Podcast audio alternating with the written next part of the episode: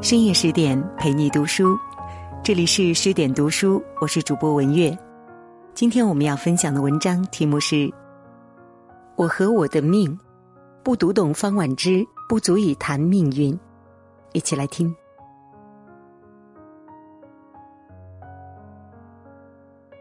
你信命吗？你相信奋斗改变命运吗？你甘愿一生普通平凡吗？这些人生命题如芒刺在背，时刻叩问着每个人焦虑的内心。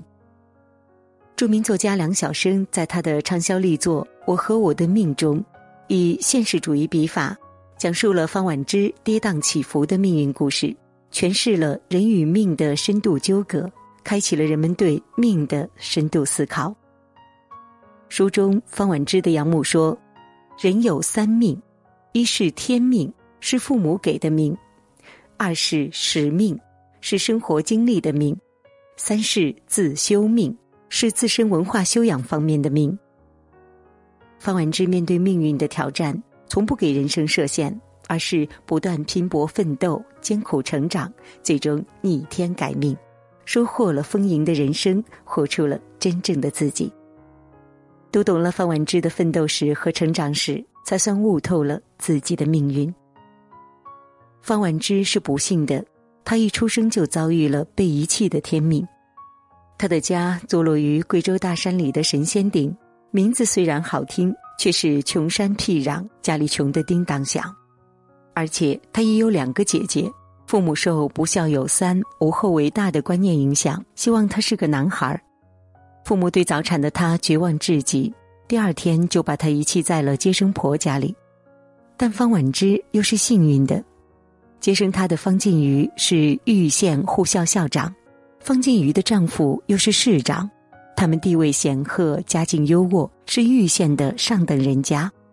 两口子恰无子女，就收养了这个妻女，视如己出，为她起名方婉之。在院长妈妈、市长爸爸的悉心呵护下，方婉之健康快乐的成长。她上了全县最好的小学。因为学习认真，三年级的时候他就成了班里的语文课代表。考上玉县重点初中后，他经常和博学多才的养父交流文学知识，如饥似渴的阅读文学名著，潜移默化的提升文学修养，学习成绩经常名列前茅。然后又水到渠成的考上了重点高中和贵州师范大学，求学之路顺风顺水。他始终铭记着养母的告诫，学会了低调做人，从不炫耀家庭背景。然而，方婉之读大二的时候，养母突然病重离世，让他备受打击。尤其是养母临终前揭开了他的身世之谜，更是让他无比震惊、痛不欲生。当他把复杂的家庭关系告知初恋男友时，那个高干子弟二话不说弃之离去。处于无助之境的方婉之，既没有指责，也没有怨恨对方，而是选择了原谅。他静下心来，重新梳理学习目标，明确了求学方向。学习间隙，他回了一趟神仙顶，探访了自己原生家庭的血脉亲人。他没有嫌弃一贫如洗的亲人，把省吃俭用的九千块钱分到了他们手里，帮他们渡过难关。然而，亲戚们贪欲难求。经常到学校里找他帮忙解决各种问题，让校方和方婉之都不堪其扰。变故既生，方婉之决心退学，远遁他地，开启新的生活。天命是人无法选择、无法改变的命运，它的无常和残酷常令人无所适从，甚至如临深渊。面对接二连三的命运打击，方婉之没有怨天尤人。而是视无常为常态，保持着清醒、善良和坚定，心存美好，跋涉人生困境。他也在风雨当中得到了历练，逐步成长为一个做人做事有计划、讲步骤、特理性的姑娘。《牡丹亭》中说：“风无定，人无常。人这辈子命无定数，潮起潮落是常态。”有风有雨是人生，无论是风吹雨打还是日丽天晴，只要保持一颗平常心，顺境不张扬，逆境不悲伤，心向阳光不迷茫，就一定能掌控人生走向，迎来破局重生。方婉之退学后，来到了中国改革开放的热土深圳，决心闯出一番新天地。但身处异地，举目无亲，四顾无友，一个女孩的奋斗何其艰难！她决心扑下身子，从底层干起，一步一步找工作，一分一分去挣钱。第一份工作在工地食堂帮厨，能省则省，能攒则攒，尝尽了酸甜苦辣。第二份工作在医院当护工，忍气吞声伺候病人，受尽了病人家属的训斥和刁难。第三份工作在包装厂担任车间总线长，为了打工妹们的利益和老板斗智斗勇。第四份工作和好友李娟同心创业，开了多家超市，生意越做越大。第五份工作做了台商企业项目主管，招商引资，开创了事业新局面。这一份份工作凝聚着方婉之的心血、汗水和苦难。也让他不断成熟成长，实现了自我价值。工作之余，他依旧热爱读书学习，为自己谋求生活的底气。他起早贪黑的上夜大，最终拿到了夜大毕业文凭，并通过学习考试，将暂住证换成了居住证，成了梦寐以求的深圳市民。工作学习双丰收的他，认识了来自上海的艺术家高翔。两人谈起了恋爱，成了知心爱人。其实方婉之本不可以过得如此艰难悲苦，养母给他留下了十几万存款，还有市长爸爸的官场背景，他都有充足的理由顺命躺平，去享受荣华富贵。但他知道，那都不是他自己的命，不是自己主宰的命，自己的命要靠自己正命。我的人生我做主。方婉之一路走来，用自己的双手实实在在的把不顺天命改成了一路高歌的使命，赢得了事业、财富和价值，成了人们常说的好命的眷顾者。安徒生说：“一个人必须经过一番刻苦奋斗，才会有所成就。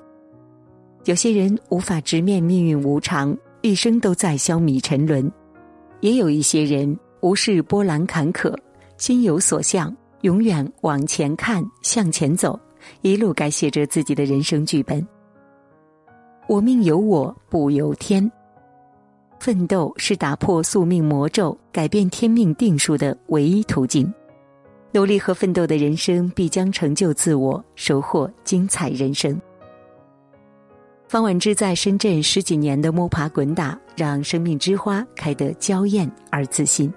但他没有浅尝辄止，而是在成长摔打的道路上努力寻找更丰盈的人生。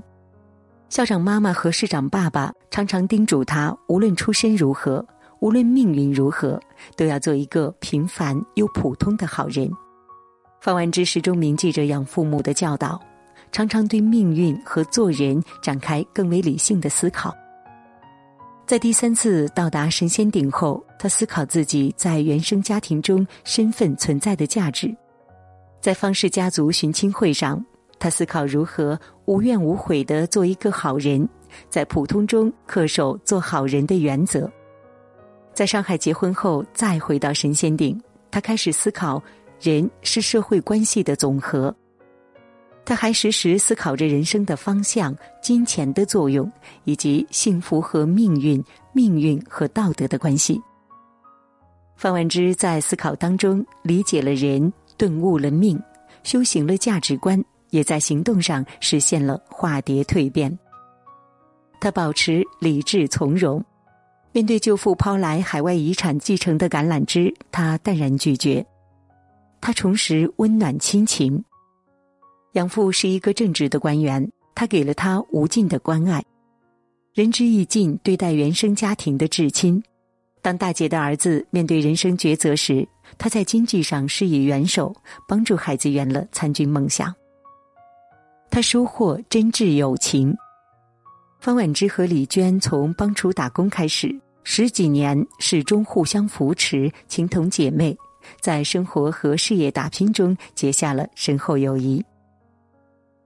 他赢得至真爱情，与高翔志同道合，心心相印，相敬如宾，孝顺父母，幸福美满。他亲情回馈故乡，时刻关注着神仙顶，尽己所能将台湾的高山茶移植到老家，打开了国际市场，让家乡人民富裕起来。方万之心平气和的悟命修命，坦坦荡荡的待人处事，让人生增添了一份责任，一份豁达。这也让他更超然的面对生死，让命运之神刮目相看。方万之结婚生子后患了癌症，三次大手术并没有让他向命运屈服，反把他磨练成了抗癌明星。他在沪深两地组建了癌症病友网站。主编了一份民间刊物《与癌共舞》，颇受癌病患友喜欢。当他又一次躺在手术台上，在生死交界处，他坚信自己不可能倒在手术台上。他在心里默默的和自己对话，背着喜欢的一首诗：“我像一艘载满爱的小船，一路低吟着来在世人面前。我包容，我宽恕。”我，成为我。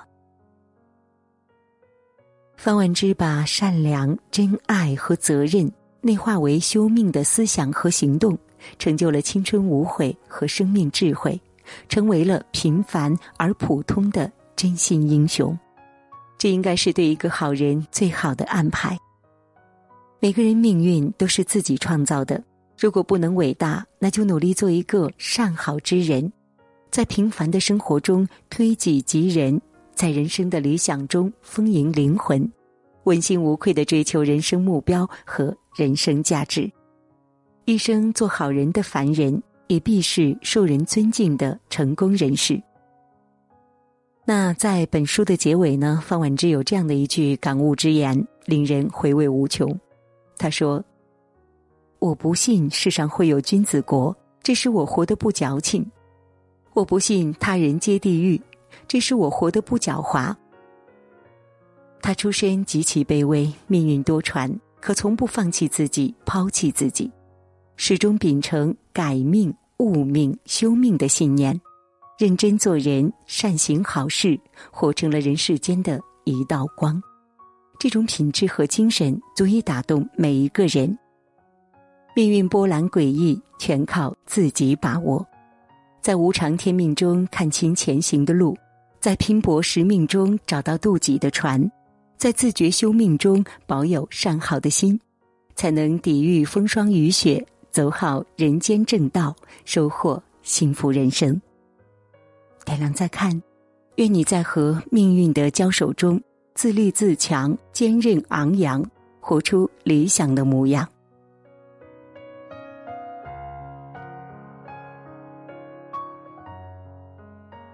好了，今天的分享就到这里了，感谢您的收听。如果您对今天的文章有自己的看法和见解，欢迎在文末留言互动哦。我是爱交朋友的文月，今天就到这里了，我们下期再见。